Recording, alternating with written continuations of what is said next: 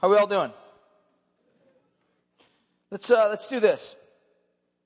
Open your Bibles, if you would, to the book of Matthew. Uh, we are in uh, the beginning stages still of a series through the Sermon on the Mount. And uh, even though we celebrated 16, or 15 years as a church, uh, let's see, a couple weeks ago, um, my wife and I actually just celebrated 16 years of living here in San Luis on Friday. So it was 16 years ago this Friday that we drove up in a minivan or uh, some sort of van. I don't even know what it was, to be honest with you. And unloaded our house. We lived on Pismo Street, right downtown SLO, and it was great. And uh, yeah, it's great. So it's happy. To, we're happy to be here. We're happy to have our kids raised here. They're locals. That's cool. Uh, so I'm happy to be able to be here this morning with you guys, We'll be able to keep teaching through this. So if you guys have your Bibles open, if you would, Matthew chapter 5 is where we're at, Sermon on the Mount. I want to um, say a couple things before I pray. And then what we'll do as soon as I'm done praying, then we'll read the little passage that we're going to be taking a look at. Uh, but what we're going to look at this morning specifically is this larger picture of a retaliation and retribution. And it's an, it's an issue that Jesus himself addresses because he recognizes that it is a part of humanity. It is a part of what it means to be human, what it means to live on this earth. And unless we deal with it properly, really what it is, it's a matter of how we deal with evil, how we deal with wrong, how we deal with things that are sort of injustices to us. Um, the way that we respond to those injustices uh, will either lead us to a path of life or will ultimately be what destroys us. And that's really what Jesus is going to communicate or talk about in terms of this bigger picture and bigger issue of retribution and how we're to actually handle it and deal with it. So we're going to be taking a look at that specifically this morning on the larger scale. But before we jump in, I'm going to pray, and then we're going to read this little passage that Jesus talks about, and then we'll get to work on this really big topic that Jesus is really concerned about, that we live out, that we understand, not just so that we can have another morality to sort of apply to our lives, to try to figure things out and to make life even better as Christians, but really so that we would be, like Jesus said in the context, lights. So that somehow the way that we live would actually be like light shining in darkness, but that also our lives would be like salt. That something about the way that we live would actually have sort of a preserving type of a nature in a world that's full of decay and destruction. So that's the whole context of everything that Jesus is talking about here. That's going to be what uh, everything we're going to look at this morning is sort of couched in is Jesus wants us really to reflect something of the character and the nature of God that's very synonymous to light and salt that really has to do with how we deal with evil, injustice, in terms of retribution. All right? Let's pray. Let's do it. Jesus, we admit, confess that so oftentimes we don't deal with evil properly. And God, it's so oftentimes that when we deal with evil, we deal with evil as an evil way and in an evil way. We just add more evil to evil. And Lord, it's like we just keep adding more fuel to this fire that never goes out. And we don't want to be like that, Lord. We want to be like you. We want Jesus to just reveal to us true light, that we would have wisdom, that we would walk in the way that you desire for us to have. God, that not just simply that we would be individual people that have change and transformation in our lives, but that we as individual people would bring about change and transformation in our families, in our neighborhoods, in San Luis Obispo, in the areas that we come from, God. We want to see change. We know that change can happen because Jesus, you came to change, to transform the world by the power of the gospel. So we ask for your help, and we ask all these things in Jesus' name we pray. Amen. Okay, Matthew chapter 5. I'm going to read this little passage here, beginning at about verse uh, 38. It says this You have heard that it was said, an eye for an eye, tooth for a tooth. But I say to you, do not resist one who is evil, but if anyone slaps you on the right cheek, turn to him and give him the other one also. And if anyone would sue you and he takes your tunic, let him have your cloak as well. If anyone forces you to go one mile, go with him two. Give to the one who begs of you, do not refuse the one who would borrow from you. So again, really what Jesus is trying to do is he's talking about all this is he's trying to establish a standard. And again, it's important for us to always remember that Jesus is really placing all of this in the context that he was talking to these Jewish people. And the bigger picture was that the Jews really were to be the light. They were to be the salt of the earth. That's the reason why Jesus called them. Sometimes people um, have this tendency to look at the Jews and say, well, they were a special people, or they were a chosen generation, or a chosen, gen- or chosen nation. And oftentimes within Jesus' day, the concept of being a chosen people sort of um, kind of um, spiraled out of control, and it sort of took upon itself this connotation that being chosen people of God meant that everybody else was not. In other words, everybody else was sort of evil. And it kind of became this mentality of us who are God's chosen people and them who are really nothing more than kindling for the fires of hell. And that was kind of the mentality. So it's kind of hard to not have sort of a haughty, prideful, arrogant perspective that has this mentality of us and them. We're better, they're bad. Jew, Gentile, human being, dog, right? Uh, righteous, sinful, and, and that's kind of how the mentality became. And they lost sight of the fact that the reason why they were chosen people was not so much so that there would be this huge gap between uh, the Jews and Gentiles, but so that the Jews, as God's chosen people, would live as lights to reflect something of the good character and nature of God to all the world. So that the world would see how good God is so the world would be brought into relationship with God. That was God's ultimate perspective and purpose for the Jewish people from the beginning. But just like churches that become arrogant, boastful, and prideful, and sort of uh, uh, egocentric, meaning that we have the right way, we do things the correct way, or we're better than them. We, we, what happens is we find ourselves walking on a path that's very similar to that, that which the Jews had experienced in Jesus' day. But the whole point that Jesus was trying to say is that you don't, you don't get it, you don't understand it. The whole point of God calling you would be so that you would shine forth brightly as lights to the world of a great God. And so, what he's going to do now is going to begin to sort of break down uh, different aspects that we go through in life and how the gospel can affect that, how the life of God can change that. So, you've, over the past few weeks, uh, you've looked at how the gospel affects marriage, how the gospel affects the way that we uh, deal with our word. In other words, if we're always going around having to say, I swear to you, I'm telling the truth. The reason why we're always having to go around, I swear to you, I'm telling the truth, is because there's something not really truthful about it. Jesus says, look, it's better than to go, better than going around telling everybody, like you swear to them you're telling the truth. Jesus says, Just tell the truth. Just be honest. Just, just live a different way. And that's what the message really of the Sermon on the Mount is. Living a different way according to the power of God. And ultimately then, Jesus is going to point to himself and say, I am the light of the world. I am the one that is walking in light and leading those out of darkness. Follow me. So here's what he's going to do now he's going to address this ancient notion that comes from the Old Testament, uh, out of Exodus, Leviticus, it's in Deuteronomy.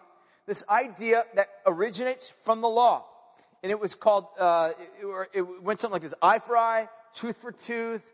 And what we're going to look at here in just a moment is really Jesus is going to address head on this notion of the law and how it sort of works. Because what had happened in Jesus' day, just as it happens in ours, God's word, which was meant to be good, ends up getting handled by too many guys, too many people that fondle it and mess it up and degrade it and destroy it. It ends up coming out the other side looking nothing like what it should have looked like from the beginning. Does this make sense?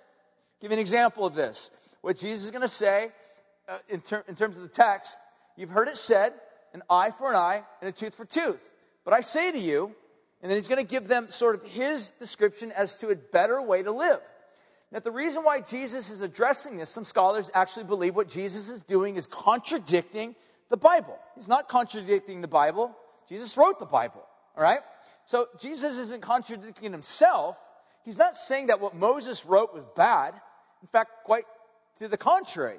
He's basically admitting that what Moses wrote was really good, but the way that you've come to understand it is really bad. In other words, they were looking at this concept of eye for eye, tooth for tooth, as sort of a means of this is what they deserve. They deserve to live like this, to deserve to live according to this. They began to look at it as prescriptive and not just so much restrictive. In other words, you knock my eye out, I get to knock your eye out. You punch my tooth out, so I look like a hillbilly. I get to punch your tooth out, so you too get to look like a hillbilly. Right? It's like this is the prescription, right? You break my arm, I break your arm. It's just, it's just the way that it works. But what Jesus is saying, you guys have missed it. It's not the way that it's supposed to work. It's, it's, not, it's not to be this prescription, but it's descriptive. In other words, if this happens, this is the limit to where you should go. Don't take it beyond that. So here's what I want to do. The first thing that I want to basically address is in the next slide, you'll see it. I'll just kind of call it uh, this proportional retribution or proportional justice. That's what this whole concept of eye for eye, tooth for tooth was meant to sort of imply. Okay, you got to think about it this way. Go back 4,000 years ago, right, if you can. Go back 4,000 years ago in the wilderness. The Jews are living back there. There's sort of this group of people, maybe a million, maybe upwards of three million strong. Here they are living out in the wilderness, but they're living in the wilderness and just down the river to the left around some sort of like little, you know, cavern uh, where there's a bunch of caves. There's another tribe. And just down upstream to the furthest parts of the desert, there's another tribe. And then there's another tribe. They live up in the highlands and, you know, they, they, they live up and they've, they use fire and they shoot bows and arrows. That's another tribe. And what you have a long time ago is you have sort of this tribal mentality. And each tribe looks out for themselves. So what takes place is that if the other tribe down the river steals one of your goats, it's not enough for you to just, you know, go back and steal one of their goats. You want to actually go and kill his entire flock of goats, right? So if you kill his entire flock of goats, they come back and they, you know, shoot up with bows and arrows. Family. Now you're mad, and now you go back and you destroy their entire town. And what happens is you get sort of this escalating violence that never stops. There's no boundaries, there's no limits to it. So Moses comes on the scene. and He says, Listen, to be able to curb that insatiable appetite for constantly wanting to just destroy people, he says, Here's what we're going to do eye for eye, tooth for tooth. Don't go beyond that. That's the boundary.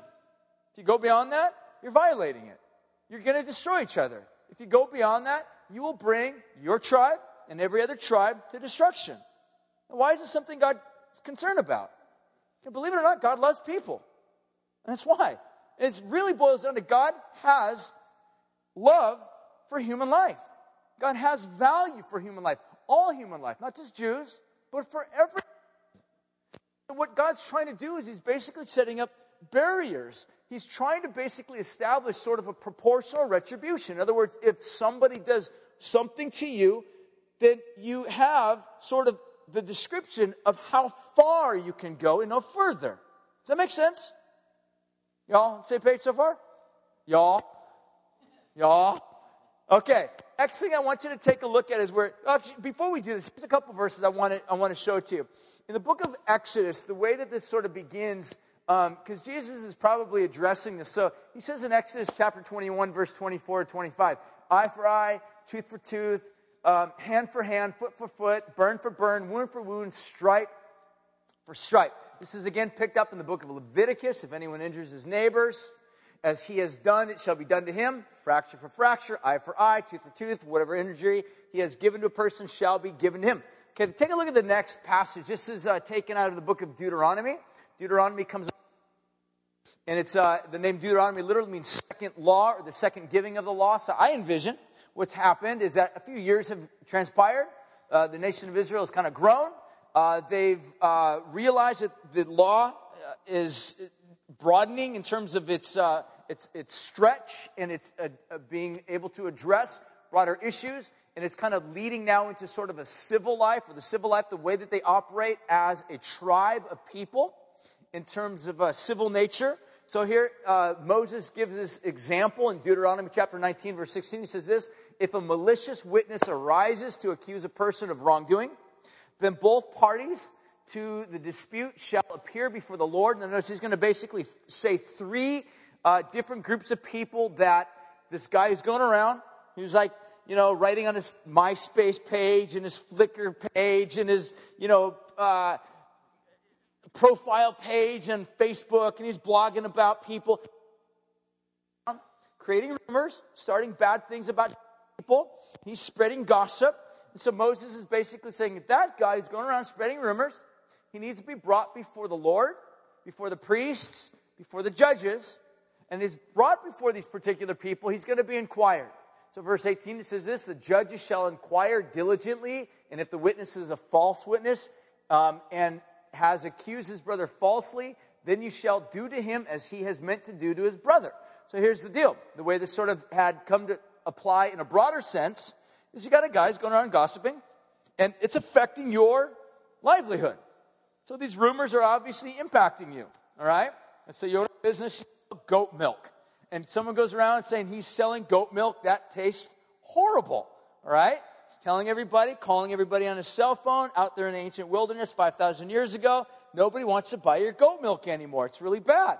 Your business is suffering. Well, you go before the judges, you go before the priests, and you go before God.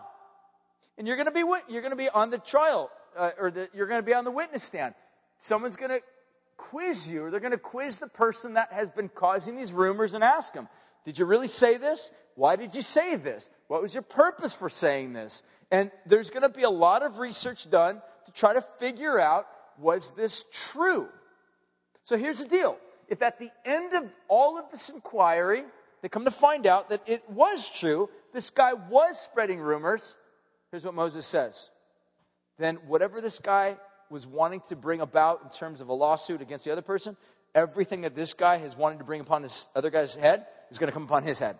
And that's where Moses finishes in verse 21. It shall be life for life, eye for eye, tooth for tooth, hand for hand, foot for foot, read, and nothing beyond.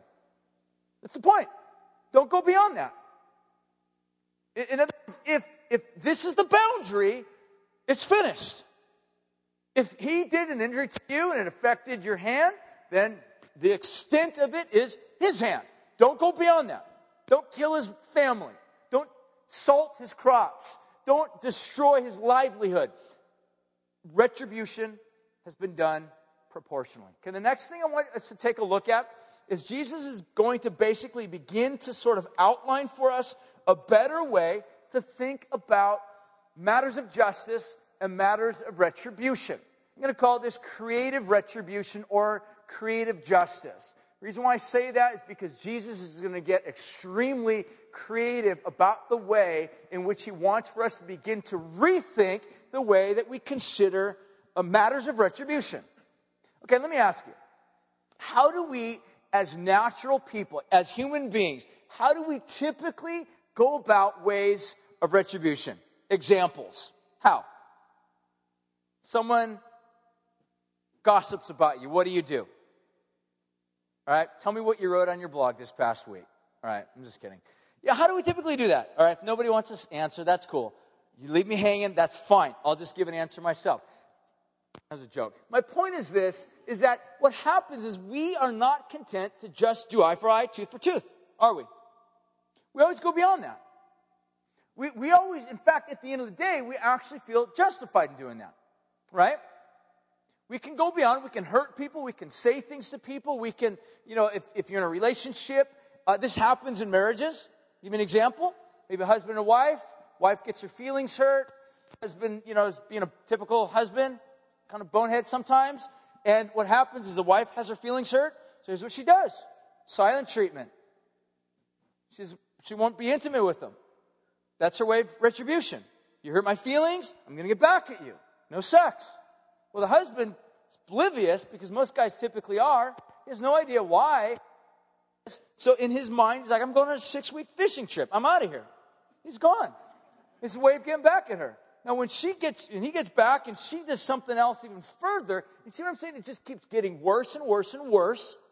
But both parties actually feel justified. Both of them. The point that I'm trying to make is that there has to be a better way to deal with matters of justice and retribution. Okay? Because we're all affected by sin. We are all affected by matters of injustice. All of us have been taken advantage of. All of us have had our feelings hurt, either by people that willfully want to hurt us or by people that just, you know, ignorantly step on our toes and hurt us. So the real issue is how do we handle these things? How do we respond? How do we deal with them? Typically, we either handle them by measuring out, if we were given evil, we measure out an equal, if not extra portion of evil to that person who hurt us. Is that right? Is that how we work? Does that solve the problem? Does it make you feel better? Maybe for a little bit. But when that other person got upset, now they're going to come back to you and just do something worse. Now you feel like you had more injustice done against you, and it just keeps going and going and going. An, I had an next door neighbor years ago when we first moved in. And uh, we used to play these pranks on each other. And when we lived next to each other, we would, we would just do stupid things to each other. Like, you know, I'd put something on his front doorstep, you know, I don't know, bag of something. I, you know, I'll just leave it at that. And yeah, let your mind go where it was probably that. And, and then he would do something back to me. And then, I would do something worse to him. And then one day, one day, he got back at us. And, and my wife was actually, he thought it was going to be affecting me. But my wife went into the cupboard to get out, I don't know, Kix or something like that to eat cereal. She's a real massive uh, cereal fanatic.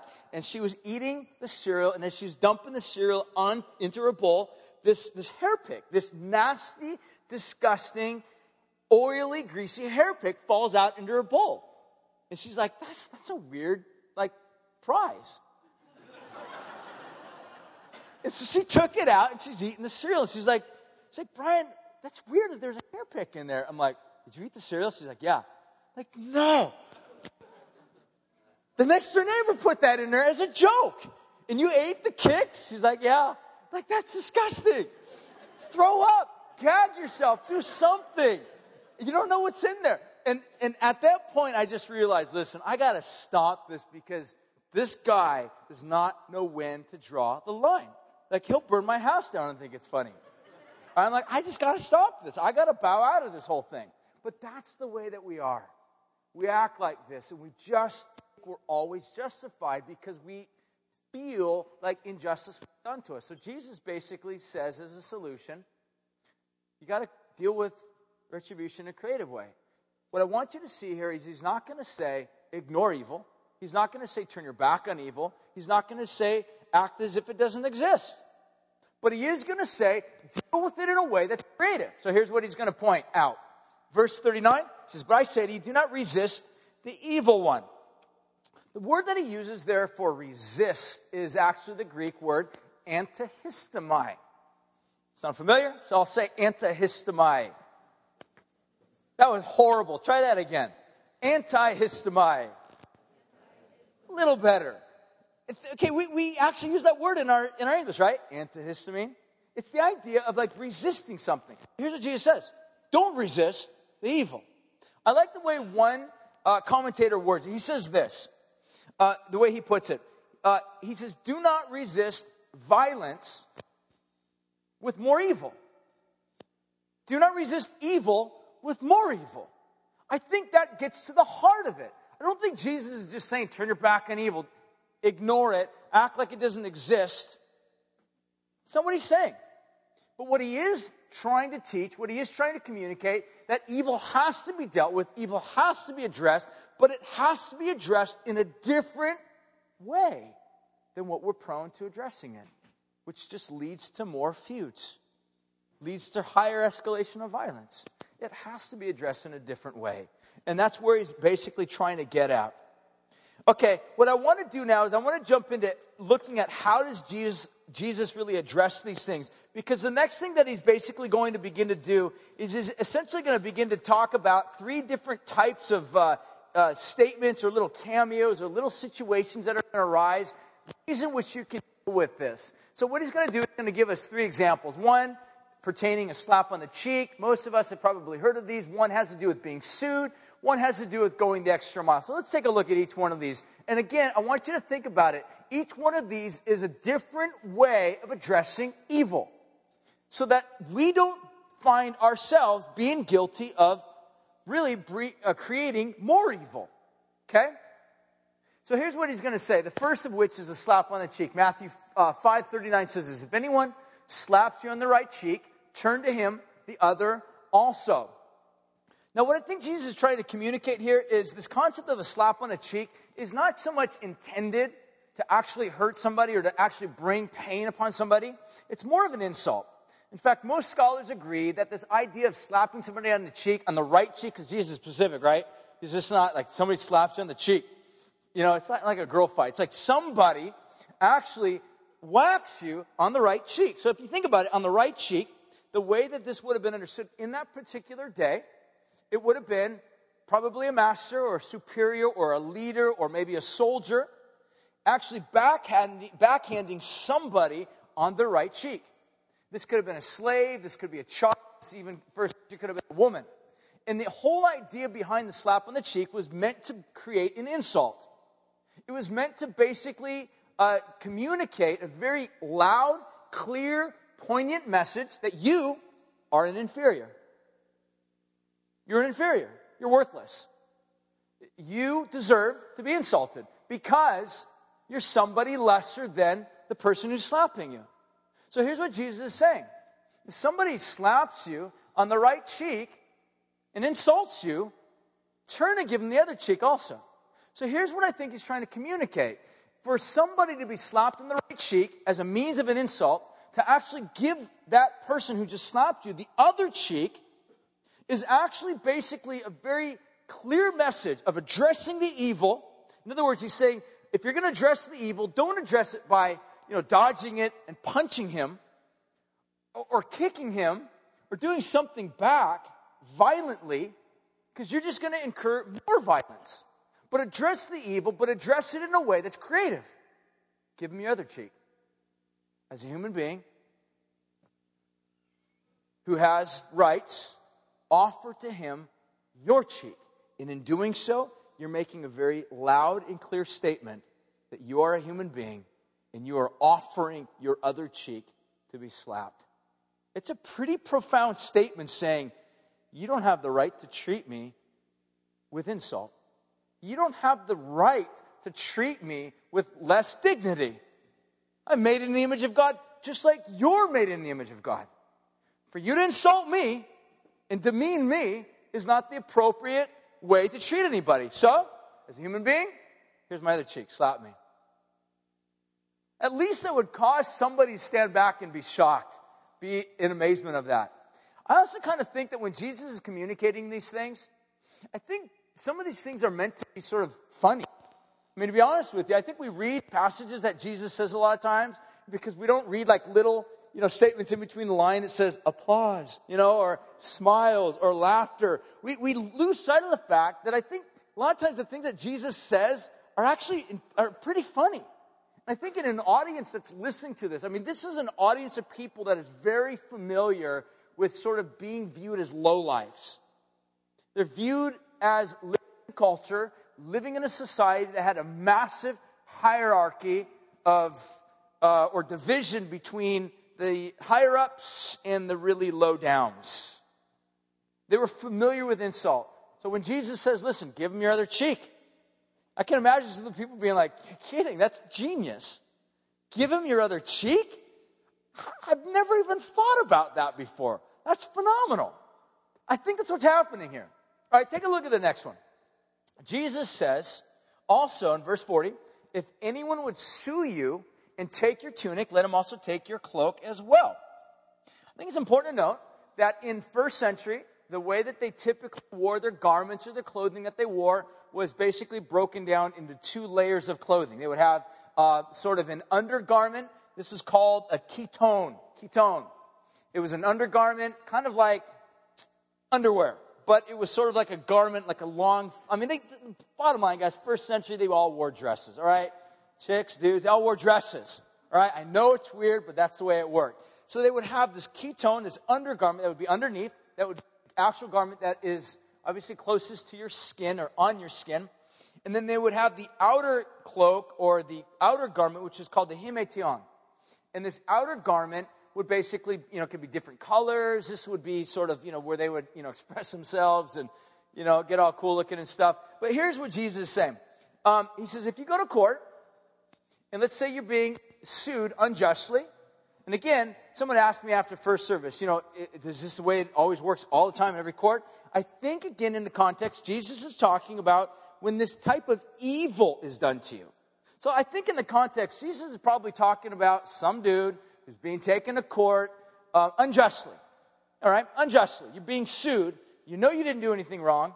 You know you're kind of in a situation where, you know, if you just had the opportunity to express your story, you probably would be found innocent, but that's not the deal that's going down. The story that's happening in your life is big, oppressive, you know, multi million dollar, massive, oppressive, tyrant, despot, loser, you know, type guy is taking you to the courts. And there you are. You're outgunned, outnumbered. What are you going to do? He sues you and he takes your undergarment. We have concepts like in our culture today where we say, I'm getting taken to the cleaners. All right? Uh, he's suing me for the shirt on my back. Right? It's basically saying he's taken me for everything I got. It's a metaphor. Jesus is saying, You're being sued, and he takes your undergarments. So Jesus says, I got an idea for you. How about when you're in court and he sues you, takes your undergarments, he's basically humiliating you in front of all these people. It's unjust. He's evil. He's oppressive. He's taking advantage of you. How about you do this? Take off your outer garment. Give that to him. Okay. You got to be creative here. What happens if you have your undergarment taken and all you have left is your outer garment and you take off your outer garment, fold it up nicely, and give it to the person in court? What are you now? You're naked. I, I think this is funny. I, honestly, I think Jesus is just like, got the people laughing. They're like, this is crazy. We've never thought about this before. I think it's Jesus' creative way of saying, you want to shame the guy who really truly is shameful? How about you take off your outer garment and give that to him? You'll be naked, and you will actually be very clearly, poignantly demonstrating what he actually is doing to you. He's taking you for everything, he's shaming you.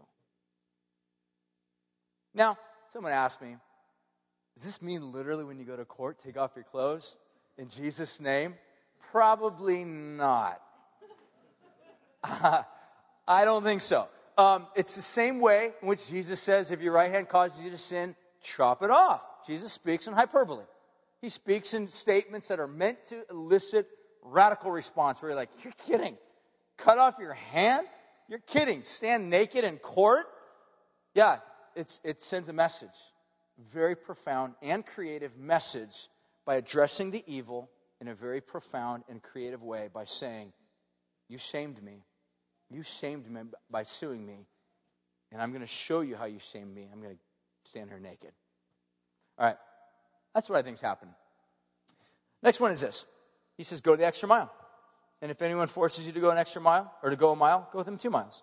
Now, it's important to note, first century, the way the Roman system was set up is they had these massive roads that connected city to city. Okay? Um, massive roads. That was one of the biggest things that Rome was known for. Is they went in to ancient civilizations and they made these phenomenal roads. In fact, a lot of these roads are still there today. In fact, one of the most popular ones is called the Via Maris. It's called the Way of the Sea, Via Maris. And it's still there. There's still part of it where you can actually see. I mean, 2,000 year old road. I mean, for goodness sakes, the road getting on the freeway from Los Valley Road in, in, in, right there in Los Valley Road is horrible. I mean, I don't know how many times they fixed it, but there's this massive pothole in it. It's horrible. Who's fixing these things? Where's our money going? Anyways, the point I'm trying to make is they had these massive roads that were there forever. And when you would walk along these roads, they would have these sort of outposts every mile. Every mile. Every Roman mile, they'd have these outposts. And at the outpost, you'd have sort of like a little group of uh, Roman soldiers. These Roman soldiers would hang out, they'd play games, they'd talk, and they were kind of meant to be there to kind of provide protection So if you are a traveler traveling from one city to the next, let's say from Jerusalem to the Sea of Galilee, you would have basically every mile along sort of a guarantee that there was a way marker for you to stop, an outpost for you to kick back, get a cup of water, drink something, hang out. If somebody's bothering you or creeping you out, you can talk to a Roman guard and they'll take care of it. However, when you stop at one of those way stations or as you're walking by, there was always sort of this hesitancy because you also knew that these Roman guards that say if they also were traveling the road, um, you know, they work hard, right? They work a really fair wage. They don't want to carry their armor from one post to the next. So what they would oftentimes do is they would beg you or they would command you. It was called commandeering you. So if you were walking from one city to the next, a Roman guard can stop you and say, You, now you carry my goods. You're like, Me? Like, yeah, you carry my goods. And you couldn't fight it. Like you hated it. Nobody liked doing this because Roman guards were not always the nicest of people. They took advantage of the Jews. They actually hated the Jews. I mean, a lot of them, they just did not have any good relationship. So you got to imagine, here's Jesus talking to them. He says, Listen, if you guys are walking down the road and a Roman guard asks you go a mile, immediately that would create intense emotion in people. Like, oh, Jesus, you had to remind us about the hideousness of Roman law that causes us to have to commandeer. We hate this. Jesus says, in essence, rather than join a resistance movement, rather than plot and attempt to get back at them, rather than resist, rather than fight, rather than scowl, rather than give them stink eye, rather than, you know, email your friends and tell them how they should avoid this path because this guy's a jerk, you don't ever want to see him again, rather than address evil like that, go an extra mile. One other thing to note the Romans, even though they had this uh, law commandeering, um, they were also very specific that you could only go one mile. You know, they, they, they tried to protect the civilians. So if a civilian was uh, begged to go one mile, they can just go one mile, and that was it. They'd have to stop, and then basically they'd have to find somebody else. And that was it. So can you imagine Jesus telling a story? If you are commandeered to go one mile, rather than resist that evil, I know you hate it, it's kind of what he's saying. I know it's a necessary evil, you don't like doing it, but rather than fight it, go an extra mile. Offer to go an extra mile. And by doing this, not only will you shock the guy, but you will also probably radically surprise him and probably even scare him to some degree in amazement because what if his commanding officers watching you go the second mile, he's going to get in trouble for it. And Jesus is saying, here's a creative way to address evil. You don't got to fight, you don't got to resist it. Go the second mile, go the extra level. Now, I want to address one thing real fast before I finish up here. A lot of times people have taken this passage and use it as a form of passivism. In other words, what Jesus taught here was just complete passivism, that we are never to resist evil. And again, I don't think it's a matter of just lay down and let people take advantage of you. It's, I don't think that's the, that's the point at all. I, think, I don't think that addresses the heart to what Jesus is trying to address. I think what Jesus is really trying to say is that evil needs to be addressed. Evil shouldn't be shunned. Evil shouldn't be forgotten. Evil should not be just sort of uh, belittled. It shouldn't be sort of swept to the side or swept under the rug. It should be addressed. But it ought not to be addressed in the way that we typically address it. Or, as the way he would say in other times, the Gentiles address evil. Why? Because Jesus says you're different. You're to address it in a way that reflects the loving, kind, giving, generous, going the extra mile nature of your Father in heaven, who is always going the extra mile, who is always giving graciously to those that really deserve it least. Jesus is calling upon his people to live according to a different way, to act in a different light. Let me try to put this into words the way the New Testament writer Paul the Apostle put it. All right? So if you guys have your Bibles, why don't you turn real quick to the uh, book of Romans, chapter 12. I'm almost done here. Romans, chapter 12. I think Paul, as he's writing this, what he's trying to do, he's trying to come up with an idea as to how to address this, how to deal with this on a personal level. Now, I think it's important to note that Paul is basically going to be talking about addressing evil in sort of a personal type of a individualistic type of a way, but then also on sort of a civil type of way. Paul is going to address how we're to deal with evil in Romans chapter 12, but then Paul's then going to address how we deal with evil on a civil level in Romans chapter 13. All right? And so what he's going to talk about is that evil needs to be addressed, but it needs to be addressed in particular ways. Because if we as individuals address evil with the same evil that has been given to us, are we any different? Have we acted any different? Have we done anything to push back the darkness? Have we done anything to show forth light? Have we done anything to bring about preserving grace that can change culture? No. We've just joined the fires of Gehenna. So we've done. We've just stoked them. We've just brought more decay into the scenario, and we've just made life in matters worse in an overall sense. Okay? So here's what he's going to say Romans chapter 12, verse 9. He says, Let love be genuine, abhor that which is evil, hold fast to that which is good, love one another with brotherly affection. I love this. He says, Outdo one another in showing honor. It's like Paul saying, you know, I think Paul is definitely writing with Jesus' teaching in the Sermon on the Mount on mind. He's writing to a group of people that live in Rome. These are people that are familiar with, you know, Roman law. These are people that are familiar with soldiers strutting their power and their strength and their might throughout, you know, Roman city, Roman cities. These are people that are familiar with um, really the evil of an emperor. They're familiar with this. And here's Paul is writing to this group of believers that live in Rome, and he says, Listen, for you guys, live a different way.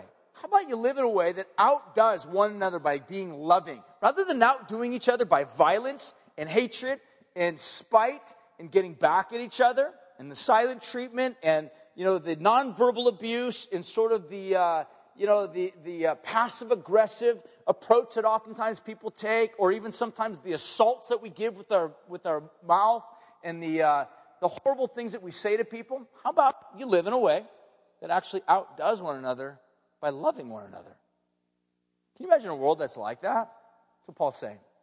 Verse 14, he says, Bless those that persecute you. Bless, do not curse. Verse 16, live in harmony with one another. Do not be haughty, but associate with the lowly. Haughty just means um, prideful and arrogant. Um, and he says, he says, Never be wise in your own sight, repay no one evil for evil, but give thought to do what is honorable in the sight of all. If possible, so far as it depends upon you, to live peaceably with all. So Paul's charge, as much as it is possible within you, live peaceably with as, as many people as you can. Now, I think he recognizes that not everybody is able to live peaceably with everybody, but as much as lies within you, live peaceably. Take a look at the very next one we finish up here. He says this, next slide. Beloved, never avenge yourselves, but leave it to the wrath of God, for it is written, Vengeance is mine, and I will repay, says the Lord. He says, To the contrary, if your enemy is hungry, feed him. If he's thirsty, give him something to drink. So by doing, you will be heaping coals of, or he, you will heap burning coals upon his head. Do not overcome, do not be overcome by evil, but overcome evil with good. So I think what Paul is doing is he's basically cashing in on the whole essence of what Jesus is teaching here in the Sermon on the Mount. I mean, how else can you basically describe what Paul is trying to communicate? If your enemy, think about it, if your enemy, the guy that you cannot stand, the person that has gossiped about you, the person that has written horrible things about you, the person that has crashed prayer meetings and at the name of like prayer requests has passed gossip about and toxin and venom about you. He's saying, listen, that guy, that guy, make some cookies for him. Go buy him a pie. Bake a meal. I mean, bring him a sack lunch. Go buy him Firestone. Bless him. Figure out some way to confront the evil. Don't back away from it. Don't ignore it. Don't act as if it doesn't exist, but confront it. But don't confront it with more evil. Otherwise, we will be just as bad as they are. And Jesus says that doesn't reflect my Father who's in heaven. My Father's a giver. My Father blesses. He blesses people that are bad. Next one. Number 309. Look at that. All right. Last one is this. What I want to finish up with, with uh, is this whole subject, is because what Jesus really is driving home is that evil needs to be addressed, but it needs to be addressed in a way that will deal with it properly. Otherwise, we end up becoming part of the very system of evil we're trying to destroy. So, I'm making sense? That would have been like a perfect spot for like a amen or like hallelujah. All right? Um, that's so cool. Uh, let me finish with this. All right? It's hot. It's late. You're hungry. I mentioned Firestone. Everybody checked out. Here's what I want to finish up with. It, why ought we not to take matters into our own hands? All right? Why does Paul say, don't take vengeance? Don't avenge yourselves. He says, God's, God will avenge you. Why? At least three reasons. One, because for reason we don't always have all the facts. You notice that? Now, I, I, want, I want to draw a distinction for you. Chapter 12 of Romans talks about individual. In other words, if you have been wronged by somebody, how should you deal with this? How should you deal with this? I'm talking individual. Someone says something to you, someone offends you, someone looks at you bad, someone mistreats you, someone does something just wrong that is offensive to you. How do you deal with that? Well, oftentimes we're ready to just fire back. But in a civil sense, here's the way it works. If somebody does something wrong to you, breaks into your house, steals something of yours, you're offended, what's the protocol? What's the system? The system is you get a lawyer, you go to court, you stand before a judge, and you go through, you know, infinite hours and hours of litigation trying to get to the bottom of what was really said. Why? Because the court system is meant to protect against evil. Do you understand that? In fact, Romans chapter 13 says the law is actually God's deacon, it's God's servant to make sure that justice is done correctly. Therefore, I think Paul would say elsewhere, pray for them, pray for your leaders. But on an individual basis, how often do we ever, if ever, when offended, call that person up and be like, hey, listen, uh, there's these rumors that are going around. It sounds like people are telling me that you said something about me that it sounds offensive. And before I jump to conclusions that I probably shouldn't be, I just want to ask you is this true? Is this true? Is this really what you said? I'm just calling because I love you, because we are Christians, because we live a different way, because we act differently. I'm just curious. Is this true? No, I didn't say that at all. Oh, well, I'm really sorry. Hang up the phone, and you go back. It's done. How often do we actually do that? Hardly ever. You see, the reality is, is we always lack information. And this is why we are not qualified to take vengeance. We don't have all the facts. We think we do, but we don't have all the facts. The second thing is this we're prone to overpunish people, right? You notice that? All right, I'm going to tell you a story. I'm a dad, I got two girls, uh, 10, and my oldest is going to be 13 in less than a week, all right? Uh, they're great kids. I love my daughters, Brianna and Brooke, all right? Love them. But at the same time, they're human beings and they exhibit the same characteristics that we all exhibit, which, you know, we like to get back at each other. So here's the way justice works in my house. All right? That's the way it works. Uh, Brianna is maybe offended by something Brooke does. Brooke hits her, and then Brianna wants to hit her back. And, uh, and then Brooke gets mad, and so Brooke goes up and like twists Brianna's arm. And Brianna's really mad, and so she like scratch Brooke.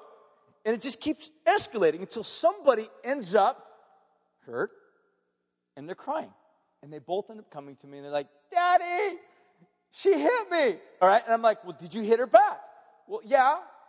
Well, why did you hit her back? Well, because she pinched me. Well, why did she pinch you? Well, because she kicked me in the shin. Well, why did she kick you in the shin? Well, because she pulled my hair. Why did she pull your hair? Because she entered into my room and I didn't let her. Right, you see what I'm saying? So this thing, I trace it all the way back down to this like very small thing that escalated. So justice, the way it works in my house is I say this, listen, next time this happens, you come to me, Justice is mine, vengeance is mine, says your dad, and I'll repay. I, I know how to get to the facts. I know how to get there. You don't. You only know how to react. And you react unjustly. And by reacting unjustly, you end up hurting your sister, who ends up hurting you back, and you keep adding, escalating, keep going to the place where both of you are unjust, both of you are in trouble. It's that simple. I love you, but both of you are in trouble because you're both unjust, both guilty. So God is basically saying, we're just unqualified because we always overpunish people, don't we? And we always feel just about it, justified. The last thing is this we ought not to take matters of retribution in our own hands because of this. Really, we're called to live by faith. We're called to live trusting God. And if God says, Vengeance is mine, I'll repay. And in the meantime, while I got your back, God says, You bless your enemy. While in the meantime, I'll repay. You walk an extra mile. While in the meantime, I'll repay. You take off your shirt and court and stand naked in front of everybody, show that you've been abused and shamed. But no, I got your back. I'm protecting you. I'll take care of you.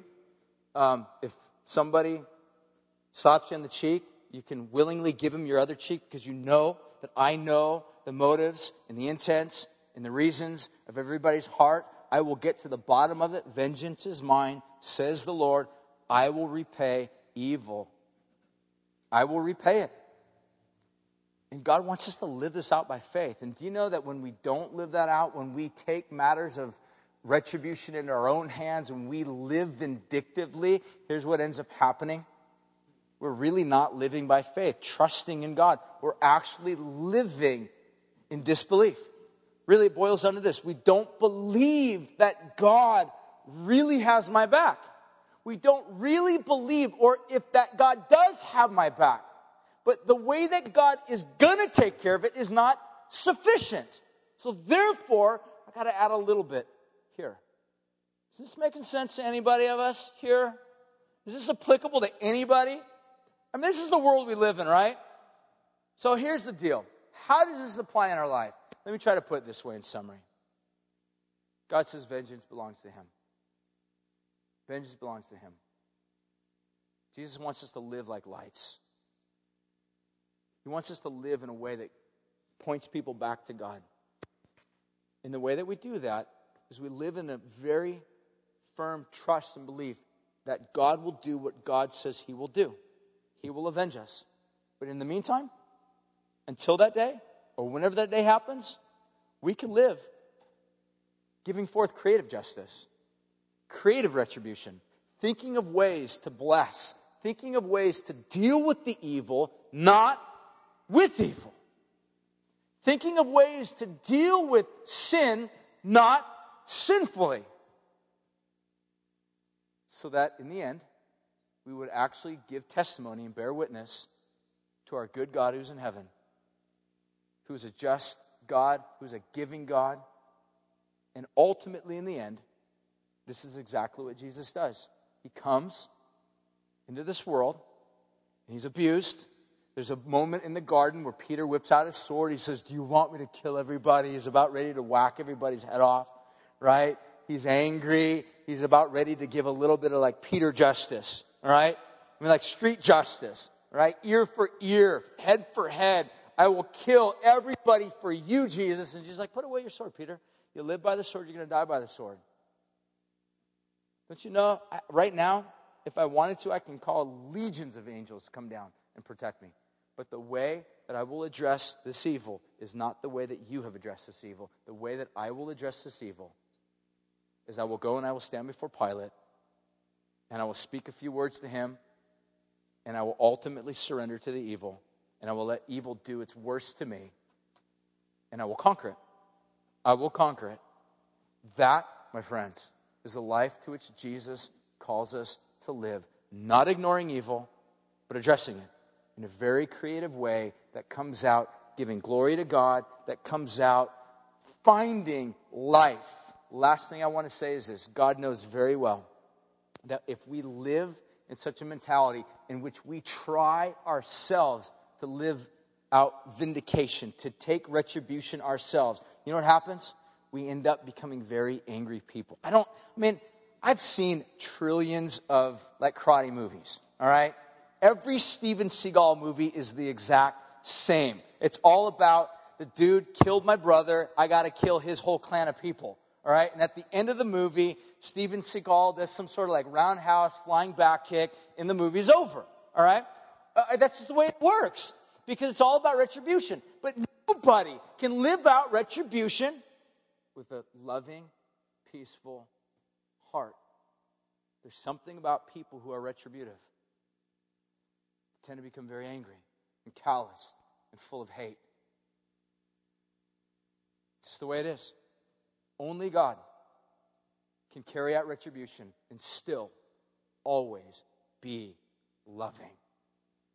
And He calls us to reflect something of His character and His nature in the way that we live this out. I'm going to finish. I'm going to pray.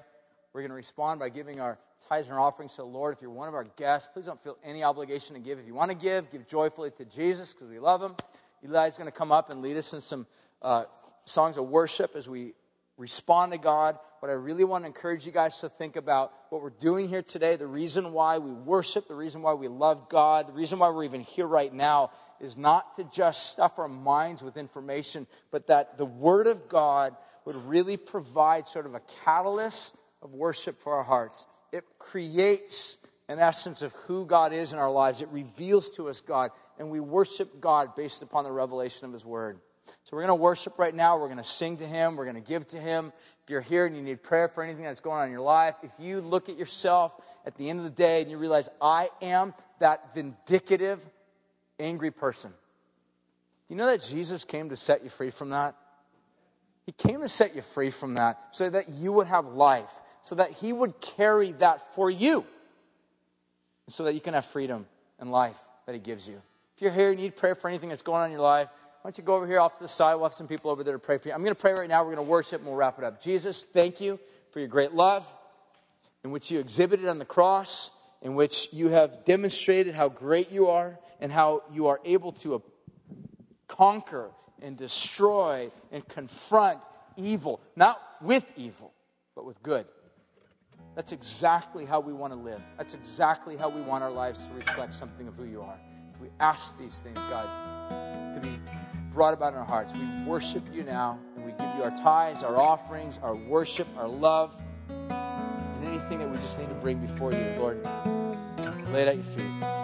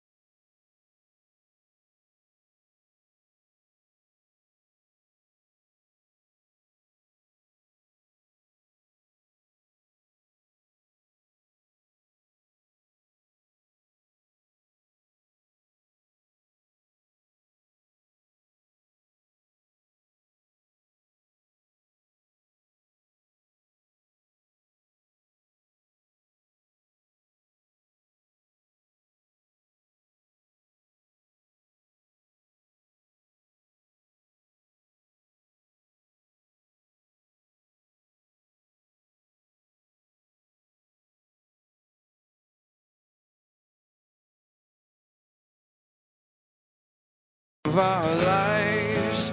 Be the place we fix our eyes. Be the center of our lives. We lift our eyes. We lift our eyes to heaven. We wrap our lives around your life. We lift our eyes to heaven, to you. Thank you, Jesus. We lift our eyes to heaven. We wrap our lives around your life. We lift our eyes to heaven, to you. Oh, Christ, be the center of our lives. Be the place we fix our eyes. Be the center of our lives. Love you, Jesus.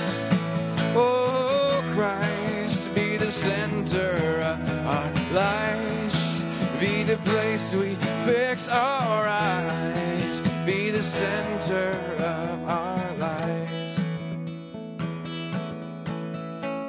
And we lift our eyes to heaven. And we wrap our lives around your life. We lift our eyes to heaven,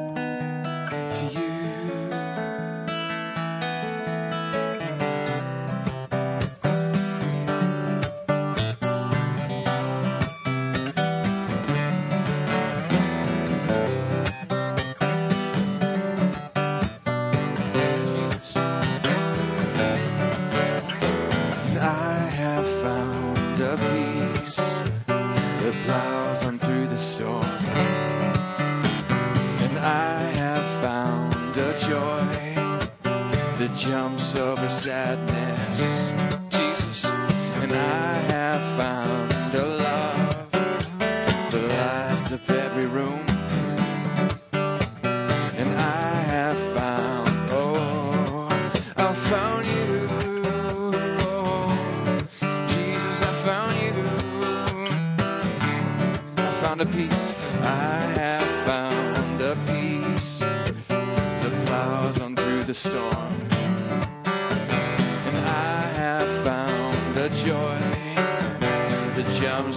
sadness. Jesus,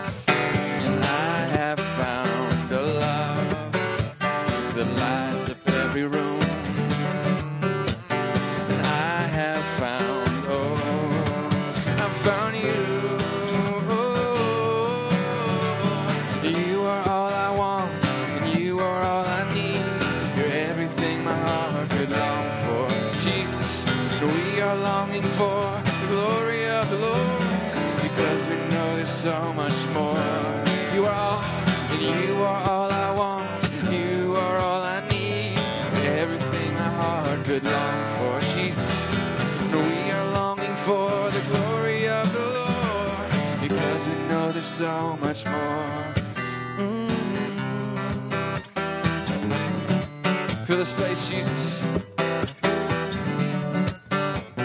And I have found a love you, Jesus.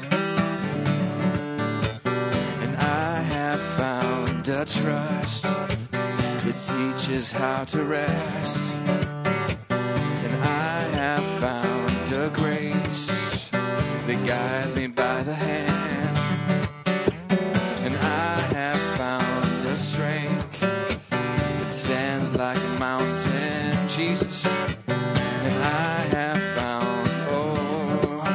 Found you.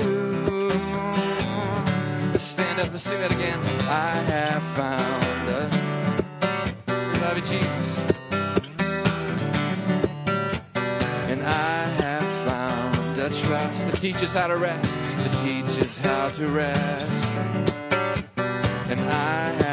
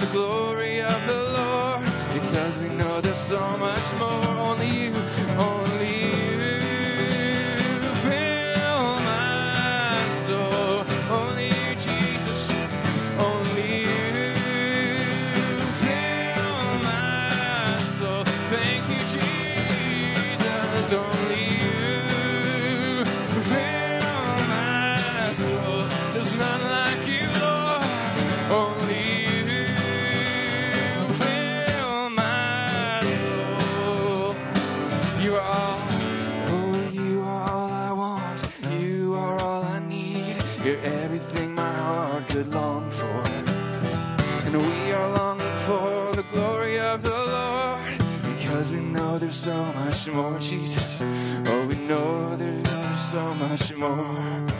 Oh, we know, we know there's so much more. Oh, may your mercy change this nation. May your gospel be proclaimed. Spread the borders of your kingdom, Jesus. Raise the people who Sing, may your mercy. Oh, may your mercy change this nation. May your gospel be proclaimed. Spread the borders of your kingdom. Raise the people who proclaim. Fill this place, Lord Jesus. And let your kingdom your will be done here on earth as it is in heaven. And let your kingdom come, oh, that your will be done here on earth as it is in heaven. Oh, let your kingdom come and let your will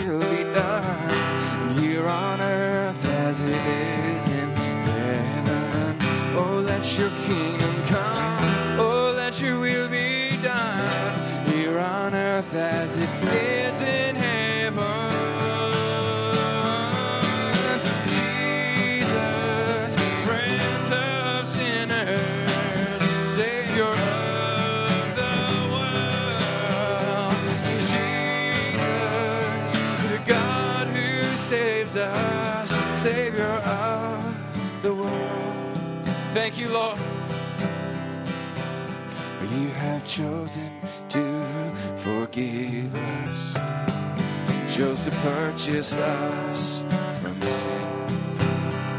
Though the holy King eternal, a crown of thorns adorned your head, a crown of thorns adorned your head, a crown of thorns adorned. let your kingdom come, Jesus. And let your kingdom come, and let your will be done here on earth as it is in heaven. And let your kingdom come, oh, let your will be done here on earth as it is in heaven. And let your kingdom come, and let your will be done in my heart in my heart, like it is in heaven. And let your kingdom come, oh, let your will be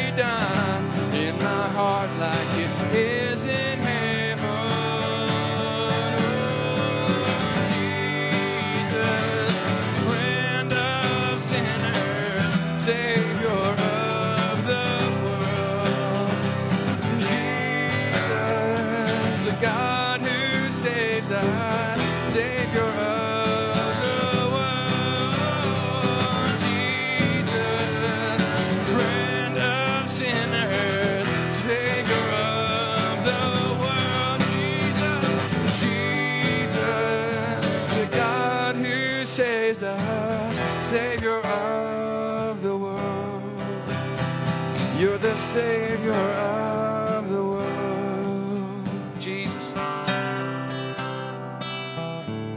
I come and bow down to worship, to clothe you in worth. I come to offer my life again as my act of sacrifice. And I don't come based on anything that I've done. Thank you, Lord. But only through your finished work on the cross. See, I come and bow down. I come and bow down to worship, to clothe you in worth. I come to offer my life again as my act of sacrifice. And I don't come based on anything that I've done. No, I don't come based on anything that I've done. We don't come, oh, we don't come based on anything that we've done, but only through your finished work on the cross. We love you, Jesus. You're our God. My God, my Savior, Lord Jesus. I love you forever. Cause you are the lamb that has been slain.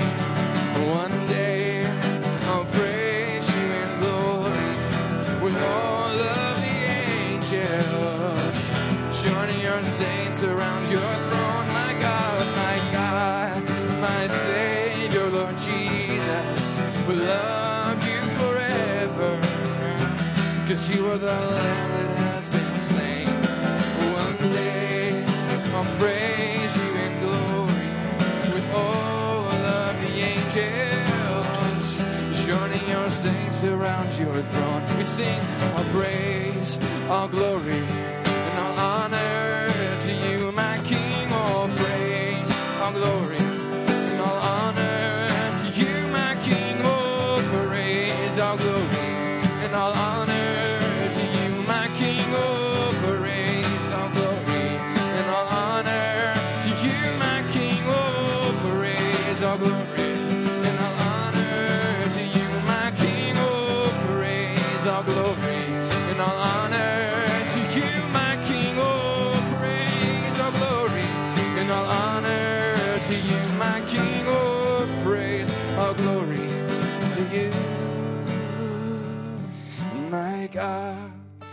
Savior, Lord Jesus. I love you forever. Cause you are the lamb that has been slain. One day I'll praise you in glory with all of the angels, joining your saints around your throne. Decided to follow Jesus, and I have decided to follow Jesus.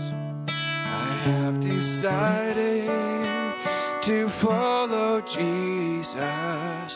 There's no turning back, no turning back. But none go with me, still I will follow.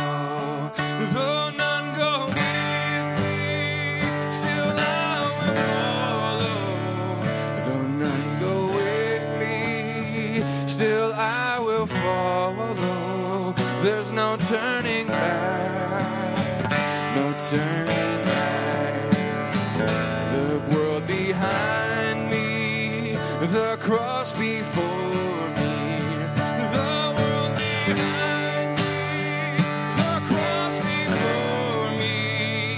The world behind me, the cross before me. I'm not turning back. I'm not turning back.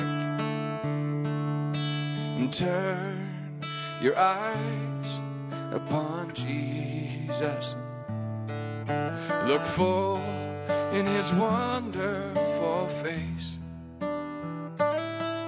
And the things of this earth will grow strangely dim in the light of his glory and grace. Turn your eyes. Turn your eyes upon Jesus. Look full in his wonderful face. And the things of this world will grow strangely dim in the light of his glory and grace. End here. And I exalt thee. I exalt thee.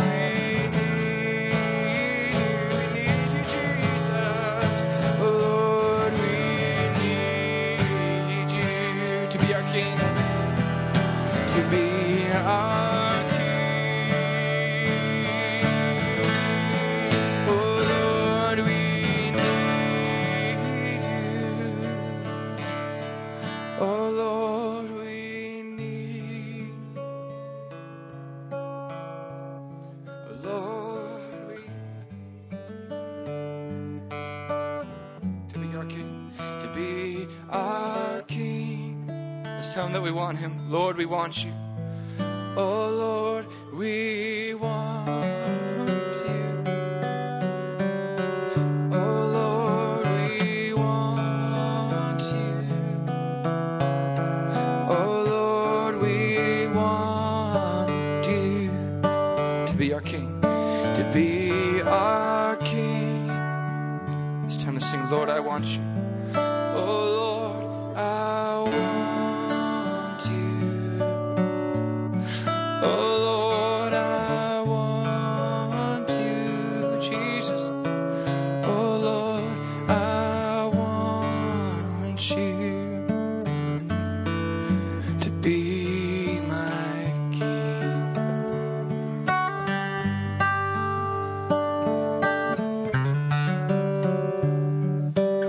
Thank you so much for this morning. What a wonderful morning to worship you, God. What a wonderful way to start our week.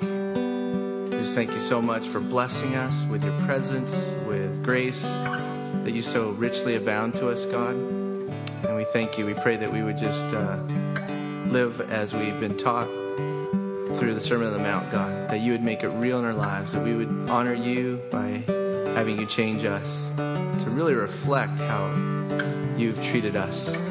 So we just thank you. We worship you. We go now, Lord, in the power of your Holy Spirit, asking you to just lead and guide us through this next week. We look forward to you uh, this week ahead, knowing that you're in charge of it, God. And we just love you. In Jesus' name we pray. Everybody said, Amen. God bless you guys. Have a wonderful week.